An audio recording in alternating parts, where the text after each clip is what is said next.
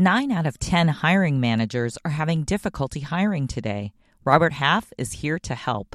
At Robert Half, we know talent. Visit RobertHalf.com today. This is MoneyBeat from the Wall Street Journal. Now, from our studios in New York, here are Paul Vigna and Stephen Grocer. Stock market continues to hit records. Dow Jones Industrial Average closing over 23,000 for the first time. How do you, dear investor, value that? Welcome to the Money Beat podcast. I'm Paul Vigna. I'm Stephen Grocer. So, so Dow 23,000, does it mean anything? Stephen Grocer, does it mean anything? I mean, it means a lot less than it used to, or the thousand point moves. But it is interesting that we're, this is the fourth, um, you know, I guess millennial marker that we've crossed this year. That has never happened before, and I mean, and partially that is because thousand point moves aren't what they used to be. But that's still notable. Um, Yeah. The most we've ever had in a previous year was two. So four is you know So, so the stock market is going Double up. that. The- these indexes are increasing. We don't have to tell you that. That's not news. The, the question is, what does it mean? How do you value that? And Well, I, I think the bigger question in the, when you're talking about twenty three thousand is where are valuations right now, and the fact that this came 30, Sure. 30 years after the nineteen eighty seven crash, when people were worried about valuations as well, and the market Right. had marched higher, and that October has also been a time when markets peak and it crashes. Right. Uh, The, the question is, what are these numbers are telling you? How do you value the market? And to do that, we were lucky enough to get a few minutes with a man who knows more about valuations than probably anybody.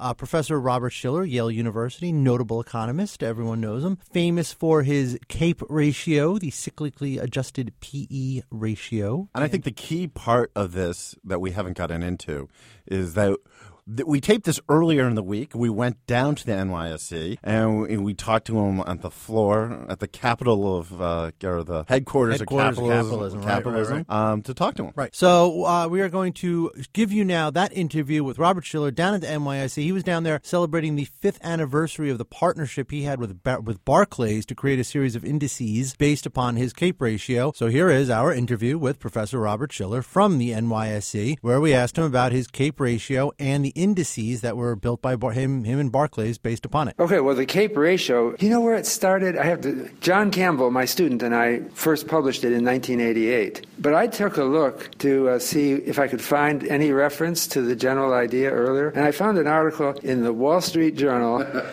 1911, that had a cl- similar, close idea. The idea is that we, we typically compute measure value by price earnings ratio, but the problem if we use earnings only over one year, and one year is too short. I mean, sometimes a good firm can have a bad year, right? Or the whole market could there could be an economic recession and last a year or more. That doesn't tell you the, the stocks are long run investments, so you don't want to expect stock prices to fall in a recession. That's not right. So we did, we just picked a 10 year average. Lo and behold, the Wall Street Journal had one article in 1911 that said that. Then the next thing was Graham and Dodd, who published in 1934 in their securities analysis.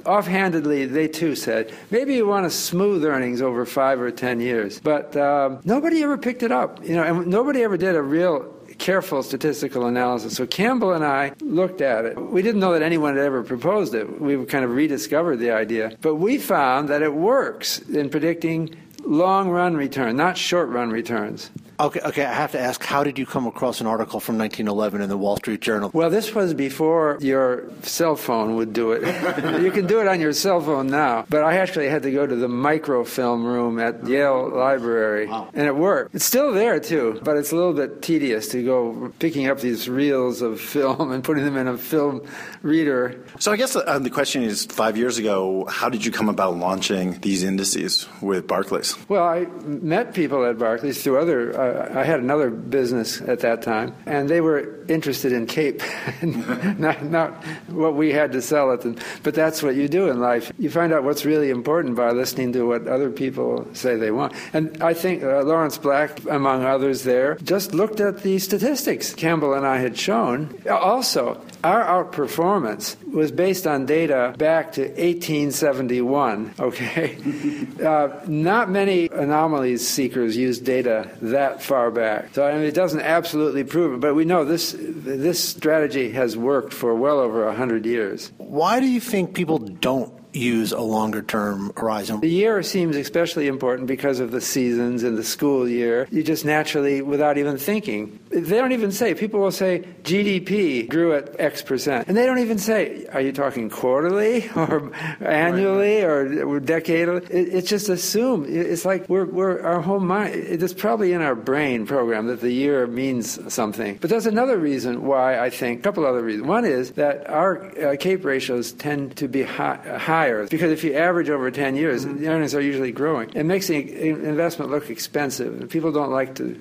they don't like to think something is expensive. And the other thing is that you can't compute CAPE for new companies uh, because they haven't been around for 10 years. And even if they've been around, say, for 12 years or 14 years, it's not going to work well because it, most companies go through a startup phase right. and they're not going to have earnings at the beginning. Those are the reasons. Also, because journalism, I'm talking to journalists now, they like to talk in terms that are familiar to people. You don't want to keep explaining I have something new. Can you talk a little bit about how you use the CAPE ratio with the indices and you know choosing stocks and things like that? There's different ways you could use CAPE. One of them is to allocate between equities and cash. Another one is to allocate between countries. Another one is to allocate between individual stocks. And the other one, that, that, which we're talking about today, is to allocate between sectors. We started with a sector index. First of all, sectors go way back. Uh, we have data, we have their earnings data, and we think they will behave. The original work I did with Campbell was on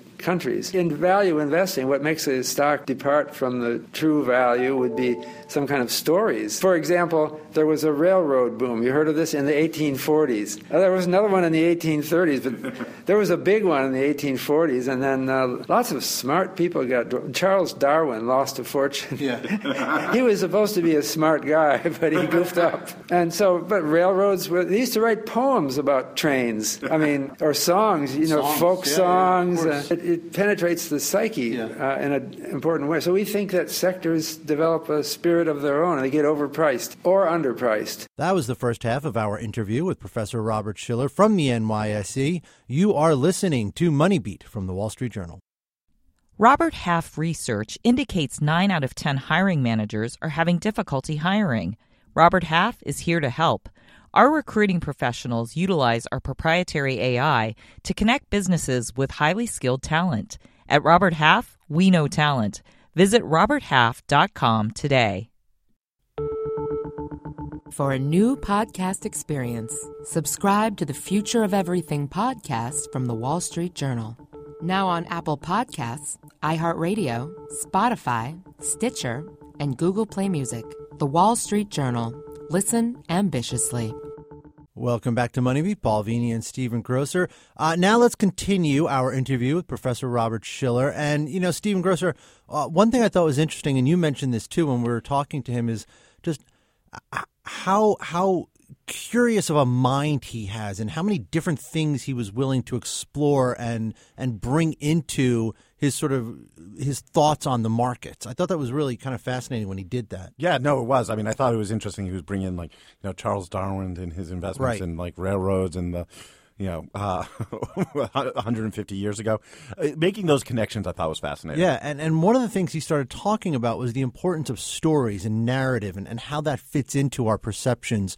So that's actually what we're talking about right now. We're going to pick it up right there. Here's the second half of our interview with Professor Robert Shiller. There are people who've suggested we should change the name of our species from Homo sapiens, which means wise man, to homo, homo narrator, the, the, the, storytelling man. Stephen Jay Gould, the yeah. uh, scientist, suggested that. Because every human society tells stories, and they have favorite stories they love, and they tell, tell them to the children, and the children carry them on. And um, yeah. you wonder, what is it? Oh, how about Aladdin and the Wonderful Lamp? What's so wonderful about that story? It's been around for a thousand years. Right. Disney has picked it up. Isn't there something on Broadway? Uh, I think there is, yeah. What is it? Nobody really knows. This is, uh, there's a hu- human inside that economists don't like to confront so much about the way we think in terms of stories. I was just getting, getting back to what you were talking about before the break in just sectors. And I wanted to ask you obviously, tech, the tech sector has gotten a lot of attention, especially with the size of a lot of, you know, the five biggest companies by market cap now are tech companies, and they've had sort of an unprecedented run over the last few years. What do you think about their, the, their I guess, their valuation as a sector? How overvalued has it become? Actually, we are not so negative about the tech sector because even though the CAPE ratio for the tech sector is high, we have something called relative CAPE, which compares the CAPE today with the average CAPE in history for that sector. And relative CAPE for tech sector is not, not so not bad. There is a, a great story about tech but somehow it's not as strong as it was actually for the whole sector in decades past. Well, what's changed about it? See, we never know. it's just like lots of people would like to know. Movie producers would love to know. I was just thinking, I just saw Dear Evan Hansen. It's the story. It doesn't even sound promising, but somehow it's engaging. This moment in history, the way people feel now, and uh, some artists can do that. Not reliably, you know, they'll have one hit. It it tends to fade, though. And so we're talking about going viral, which is what Dear Evan Hansen has done or is doing. It's not done yet, I think. But one of, one of the questions is obviously looking at the CAPE ratio. It's at, I think, the highest level it's been. The only other times it's been higher was right before the dot com bubble burst. You're talking about the S&P 500 CAPE ratio? Yeah. Yeah. And, uh, and also right before the, the stock market crash in 1929. Do you feel that stocks are overvalued? Is, you know, are you worried that a crash crash is coming, or do you feel like the market can continue to march higher? Because it just seems to march higher.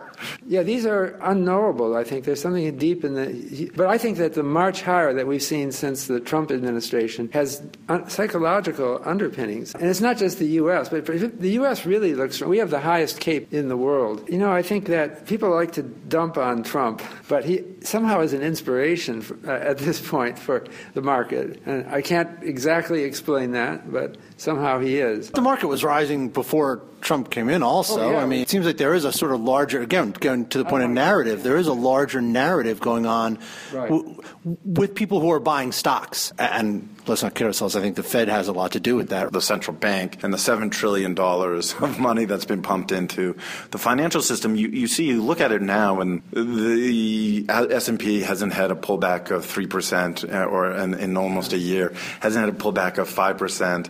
You look at like the bounce back in Puerto Rico municipal bonds recently.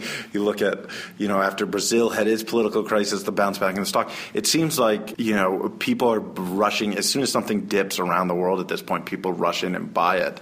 Um, and uh, how much? I mean, I guess how much have central banks played a role in sort of propelling you know market higher? And also, is that a risk as they sort of now are changing their into tightening mode? So, uh, with our ETN product, CAPE, that uh, we're celebrating here, I think it, we, we wanted to stay away from trying to exploit the overall market, Yeah. but looking at movements between sectors in the market. And that has been a great success. In, in the last five years, we've outperformed the stock market by 25%. If I could do that, predict, you see, you're bringing it back to Fed policy or something like that. I, I'm always trying to understand that. I don't find it as clear. We've got lots of sectors, and we can reallocate between sectors. They keep bouncing around. Public attention is capricious. You're describing it as I have to understand one thing, but actually we don't understand, and we just have a formula. We don't understand any of these movements, but we're looking at a lot of sectors. Uh, we have another product which we just launched in Canada now that looks at long-standing old stocks, old standbys. That's now on the, as of last week, on the Toronto Stock Exchange. There's a lot of different ways that value investing can bite. I think that there's a lot of attention to the national index just because you were just saying about the Dow. It's everywhere. It's up in lights on Times Square. It's so it just seems like the thing to talk about. But that's only one thing. We have many things that we that we can uh, optimize over.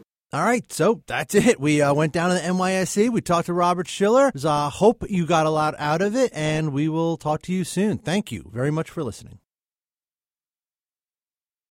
This message comes from Viking, committed to exploring the world in comfort. Journey through the heart of Europe on an elegant Viking longship with thoughtful service, destination focused dining, and cultural enrichment on board and on shore. And every Viking voyage is all inclusive with no children and no casinos. Discover more at Viking.com.